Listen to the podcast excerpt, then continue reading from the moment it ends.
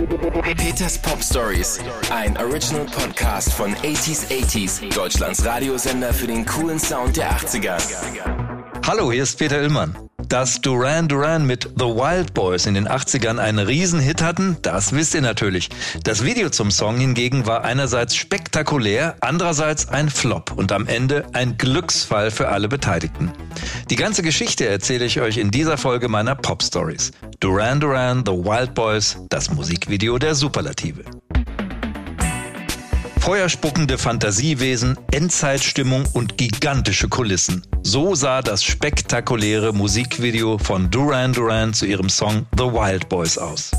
Es war in den frühen 80ern das bis dahin teuerste Musikvideo.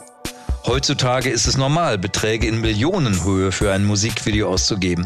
Das sah in den 80ern jedoch noch deutlich anders aus. Vor Duran Duran hatte Michael Jackson mit Thriller und 800.000 US-Dollar das bis dahin teuerste Musikvideo gedreht. Grob auf heute hochgeschätzt wären das gute zwei bis zweieinhalb Millionen Dollar. Doch The Wild Boys kostete schon damals mehr als eine Million US-Dollar. Das ist deswegen bemerkenswert, weil Duran Duran damals zwar, sagen wir mal, gut im Geschäft waren, sie hatten mit The Reflex, Save a Prayer oder Is There Something I Should Know schon respektable Hits abgeliefert, aber so groß wie Jackson damals auf dem absoluten Höhepunkt seiner Karriere, das waren die Briten nicht. Wie konnte es also sein, dass sie ein dermaßen teures Video drehen konnten? Die Antwort hat mit ihm zu tun, dem australischen Film- und Videoregisseur Russell Mulcahy. Denn er hatte die Idee zu The Wild Boys. Er zog 1976 nach Großbritannien um und machte sich mit Musikvideos einen Namen.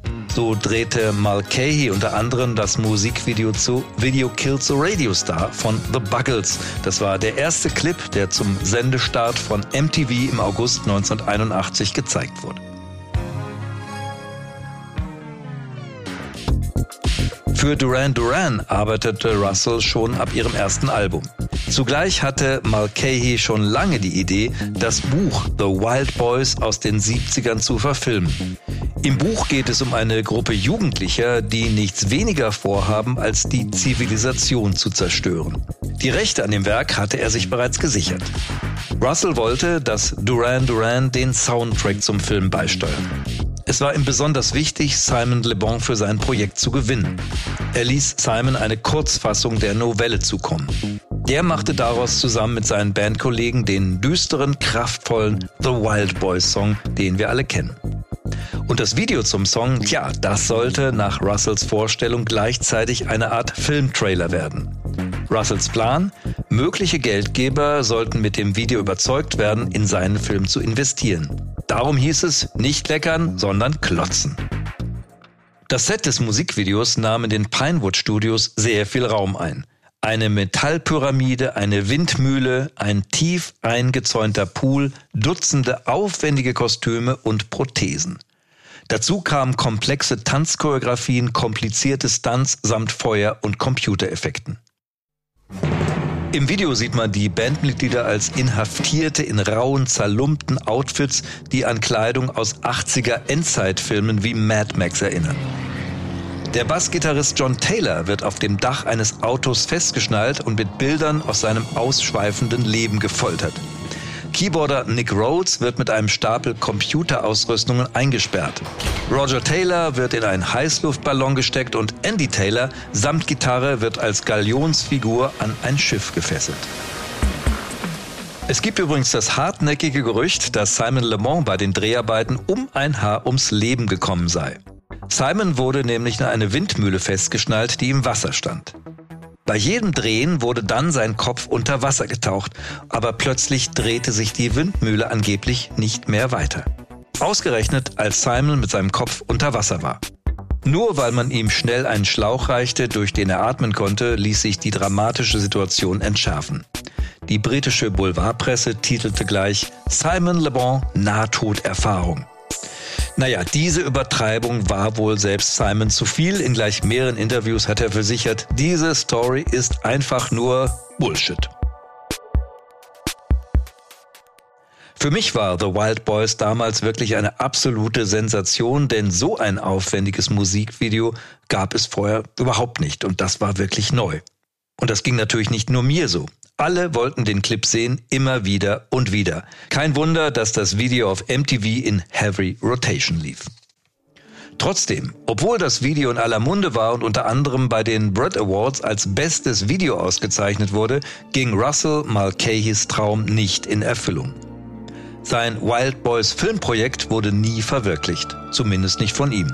Erst 2017 verfilmte der französische Regisseur Bertrand Mandicant den Stoff unter dem Namen Les Garçons Sauvages, die wilden Jungs. Für Russell Mulcahy damals sicherlich ein schwieriger Moment in seiner Karriere. Trotzdem muss er rückblickend wirklich nicht traurig sein, denn mit The Wild Boys machte er sich einen Namen über den Videoclip hinaus. Und so drehte er nur zwei Jahre später einen der ganz großen 80er Kino-Blockbuster, das Fantasy-Spektakel Highlander.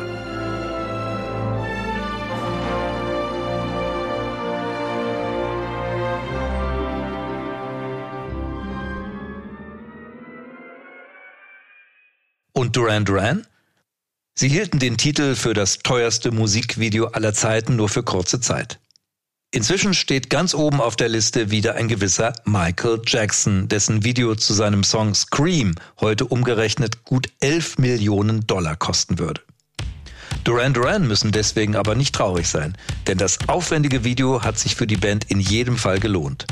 The Wild Boys wurde einer der größten Hits ihrer Karriere.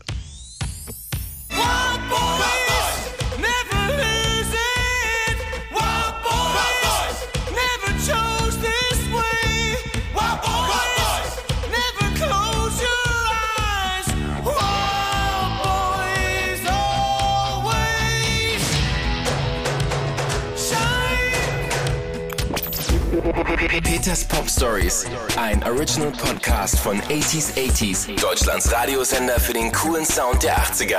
Mehr Pop Stories und die passenden 80s Songs von Depeche Mode, David Bowie, Madonna, The Human League und vielen mehr hört ihr im Programm von 80s 80s. Jetzt entdecken in der App und im Web 80s80s.de.